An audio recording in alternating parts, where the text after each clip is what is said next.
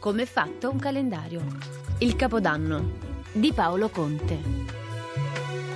Questo di oggi è l'ultimo tassello del nostro ciclo di appuntamenti dedicato ai calendari che ci ha accompagnato in questo ultimo scorcio del 2017. E poiché oggi mancano solo tre giorni all'inizio del nuovo anno, quest'ultimo spazio riguarderà proprio il Capodanno. I primi abitanti di Roma lo celebravano all'equinozio primaverile di marzo e continuarono a farlo anche dopo che Numa Pompilio introdusse gennaio come primo mese dell'anno.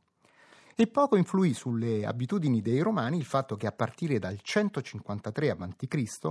l'anno venisse fatto cominciare ufficialmente con l'entrata in carica dei consoli il primo gennaio e non più a marzo, come avveniva in precedenza. Una consuetudine poi avallata un secolo dopo anche dal calendario di Giulio Cesare. Potrà sembrare strano, ma il primo gennaio come capodanno fu una data accolta in molti paesi europei solo molto tardi, alle soglie dell'età moderna, e per lungo tempo si preferirono date differenti. In effetti, il primo gennaio non corrisponde ad un momento privilegiato dell'anno astronomico o a una qualche ricorrenza religiosa particolarmente significativa. Invece, nell'antico calendario solare egizio, l'anno iniziava in un momento ben preciso, alla prima comparsa mattutina dopo il solstizio estivo, della stella Sotis, la nostra Sirio, un fenomeno concomitante al periodo delle piene del Nilo.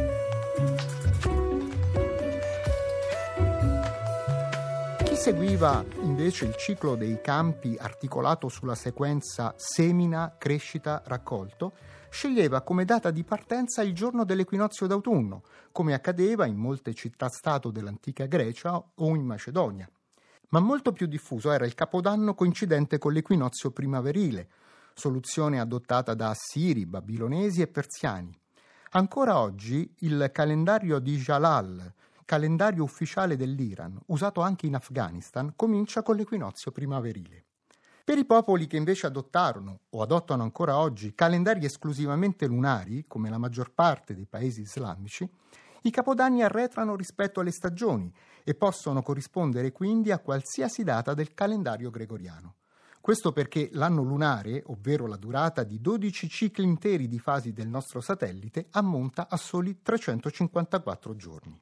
Capodanni meno mobili, ma sempre di data variabile, sono quelli dei calendari lunisolari, che cercano di mantenersi sincronizzati col succedersi delle fasi lunari, ma anche con l'avvicendarsi delle stagioni mediante opportune intercalazioni.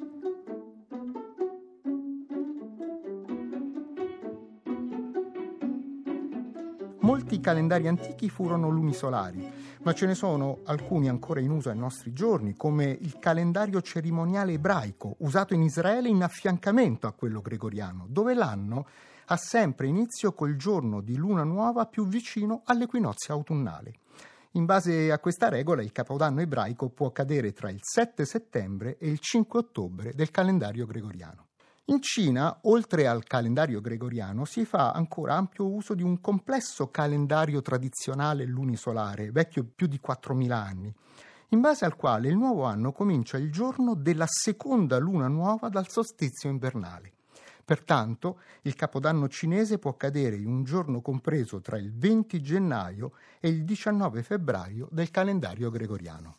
Ma qualunque data possa segnare l'inizio di un nuovo anno, come una fase lunare o un particolare percorso del Sole, una cosa è certa. Da dove siamo partiti, lì comunque ritorniamo. Non a caso l'anno lo si è chiamato così, perché è simile ad un anello, un anulus, un cerchio che a percorrerlo ci riconduce sempre al punto di partenza.